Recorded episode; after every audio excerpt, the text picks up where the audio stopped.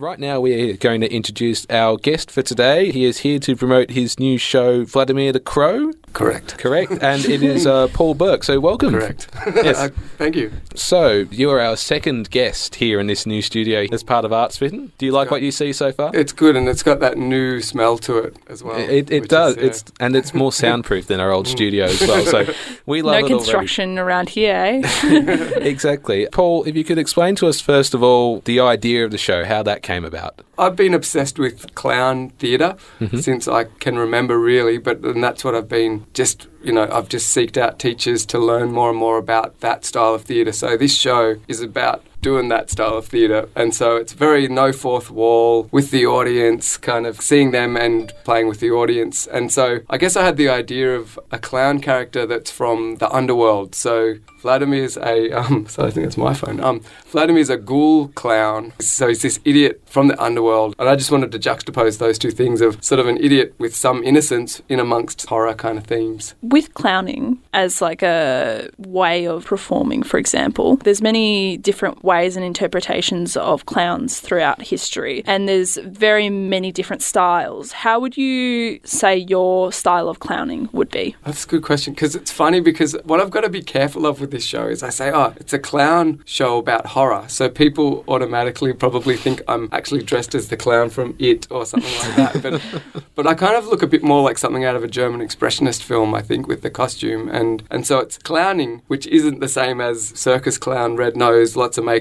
So there's a distinction there. and then, um, like, my training all stems really from the Jacques Lecoq method of theatre, if you've ever heard of that. And so I've trained with a few people from that sort of ilk. Like, I must have met somebody at some point who'd done some of that training, and it just set my alarms off. And I've just seeked out people that have done that training. So I think he died before I actually could train with the man directly. But I've trained with a guy called Philippe Gaulier in Paris, and another guy called John Bolton here. And big influence on me as well is a woman called Clare Bartholomew, who's a really successful clown and performer here in Melbourne. And then another teacher, Giovanni Fusetti, I've done training with him. I'm probably forgetting some other people that I've just done bits and pieces of training with as well. But yeah, I've just sort of seeked out people to learn as much about clown as I can. Okay, and what sort of things have they taught you that you wouldn't necessarily have learned before you undertook this production? Well, I guess it's. I think that there was a magic that I could see in their eyes that really drew me to what they were doing. Like, so people I'd seen performing that, and I want to know what that is. And so I think it just taught me it's all coming down to just your joy as a performer. And that's where, like, it's got to be authentic. Like, you can structure it and it's a show, but you've got to be alive and feeling and sensitive in it. And so it's all about the pleasure of the actor. And, you know, and if you're having fun, the audience is going to have fun. So it's all about that. This is a strange question, but I always want to ask people who do clowning. There are many people who are afraid of clowns. Mm. And how do you respond to someone who has like a phobia like that? Do you think it's just that people are afraid of the traditional Yeah, I idea of think it- clown is? I think it literally probably even stems from the Stephen King that that phobia happens. But having said that, it's also, I mean, some people will have experienced a party clown when they were young who didn't really have any training. And people come with this very forceful kind of, haha, laugh, laugh. Mm. You know, it's more of a panicked kind of thing. And mm. clowns are about sensitivity and, like, more, for me anyway, about the human comedy and mm. wanting to be loved and that awkwardness. And really, we're all got clowns in us and you know we do things that are clowny all the time. I mean clowns don't necessarily have to be nice but they're vulnerable on a level and they you know you kind of see through them and you can see the mechanics of their brain working. Hmm. So that's a difference there but with that fear thing i think it's like with this show and probably i don't know it's a really aesthetic choice to wear the red nose but i think people probably see clown and love it who have clown phobias but it's kind of almost better to disguise it a little bit and you know in what you're doing when you're doing it. But sometimes aesthetically it's really good like slava's snow show and things like that use a really prominent red nose but yeah i think it's more that than the actual art form itself How is it collaborating with your brother? Oh, it's great. He's a musician and he's got a, a couple of bands, but one band he's had for years is called Step Panther, and um, another one called SM Jenkins, and he sort of goes and plays in lots of other bands as well. So he's really kind of just pursuing music, and I'm really pursuing clowning, and I do a bit of music, so we have a bit of a language there. But because he's very good at what he does, and I'm obsessed with what I do, and so coming together, we've been able to dream it up together. And because we're brothers too, I've been able to work a lot with him. So we've been able to really experiment and make discoveries ourselves with it and sort of go, could this be possible? And then he goes off and he comes back and it was possible, you know. So it's been great like that. You know, just that relationship has meant that there's been a lot of generosity with being able to really sort of make mistakes and take risks and not just having, okay, I've got this sound person and I can only have a few hours of their time and then they do it and then they pass it to me. But he's there at every show too. So it's kind of a duo show in that sense where he's there and he knows the show really well and there's really important timings and things like that hmm. too. So it's great having him there. The sound is the other character in the show and so he's there writing that and making sure all of that lands. Yeah. So the production process with your brother is most, if not all, the work you do collaborative, or have there been times where you spent time apart and then come together and sort of fuse these ideas? Yeah, I mean, I've probably hung out by myself and just dreamed up some things and thought maybe this, maybe that, or just rehearsed some of the physicality and the structure, or gone off and structured the show and things like that. When we get together, I'm sort of like, let's try this and see what happens. And then also he goes off and probably, you know, spends hours working on making something that we're going to use as well. So it's kind of together and away. And there's, I guess, things to do with the structure of the show. I mean, I'll ask his opinion, but I sort of maybe will work with another theatre friend sometimes on just trying to sort of map that out a bit and those sort of things. And then we sort of come together again. So it's a bit in and then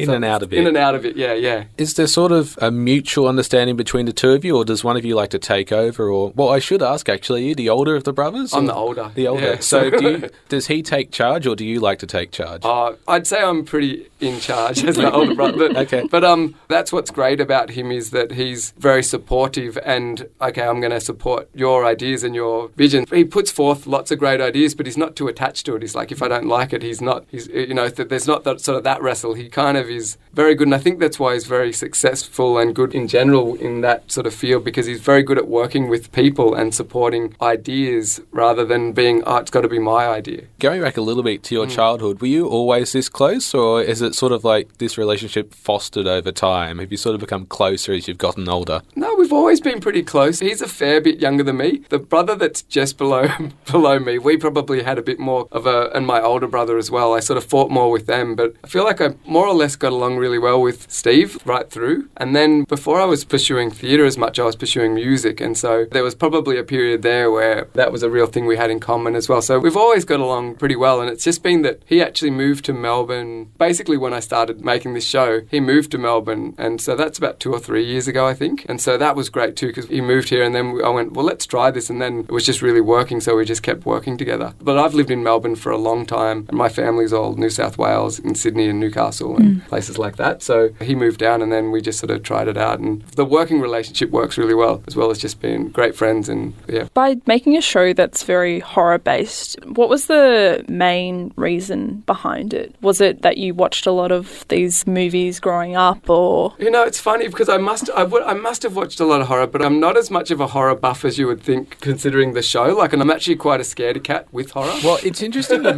it's interesting you mentioned that because we had Dave Massingham on the show a few weeks back, and he's doing his own horror-based sketch show at the Comedy Festival, and he said exactly the same thing. Like he Yeah. wasn't particularly fond of horror movies, but they just make great comedy. Yeah, I'm attracted to sort of yeah this kind of theatrical sense of horror, but it's also like the character kind of scares himself. Interestingly, there's two styles of clowning that I I guess specialize in and have looked into, and there's another style called Bouffon. Have you heard of that one? I haven't personally. Bouffon clown. Bouffon, it's kind of like um darker clowning and it's a bit more innocent. There's another one where it's a bit more knowing and there's this look in the eye and it's a bit more severe in a sense and they've sort of got this intention to sort of highlight, you know, things about society and you and where you're a hypocrite and sort of twist the knife a little bit. Mm. And for certain points of the development of this show, I was going to make it a Bouffon show and have the character be that way. And so it sort of started to get generated with that. So there's a lot of exploration of grotesque sort of morphing and images and horror and monsters and things like that. But then at a certain point, I was like, oh no, but I really needed it to be the character to be a clown. So it's kind of a hybrid between those two. But the character essentially is a clown character rather than a Bouffon character. But at one point, he was going to be a bit more sort of in your face, kind of nastier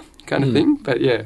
Yes, and Vladimir the Crow, coming back to that, can you see yourself doing more of this material, I guess, or expanding it, or even. Interestingly, I can't, I feel like, because I've done the show at numerous festivals, the way that I've wanted to make this show has been through being with audiences and discovering things. The very first time I did it was in Perth a few years ago, and I did it and felt it with an audience and stayed up all night and rewrote the show in a sense. Like, I re edited it, I guess, because I was like, oh, that wasn't what I wanted it to be at all. And once I felt it with an audience, and so every time I've done it with an audience, it's grown, and I've gone, oh, you know, and this and that. And this latest edit, I think it'll still grow, but it's a pretty definitive structure that I found that I really like, and that's really exciting. So I did that at the Fringe, and now, and it feels like it's just really alive now. But with the character, I can see myself doing other things with him. Like I've sort of got an idea of doing another show that will really lend on my brother's music talents as well, which is where the character. The idea is that the character. It's a bit of a cabaret show, and the character getting possessed by ghosts and singing songs, and so um,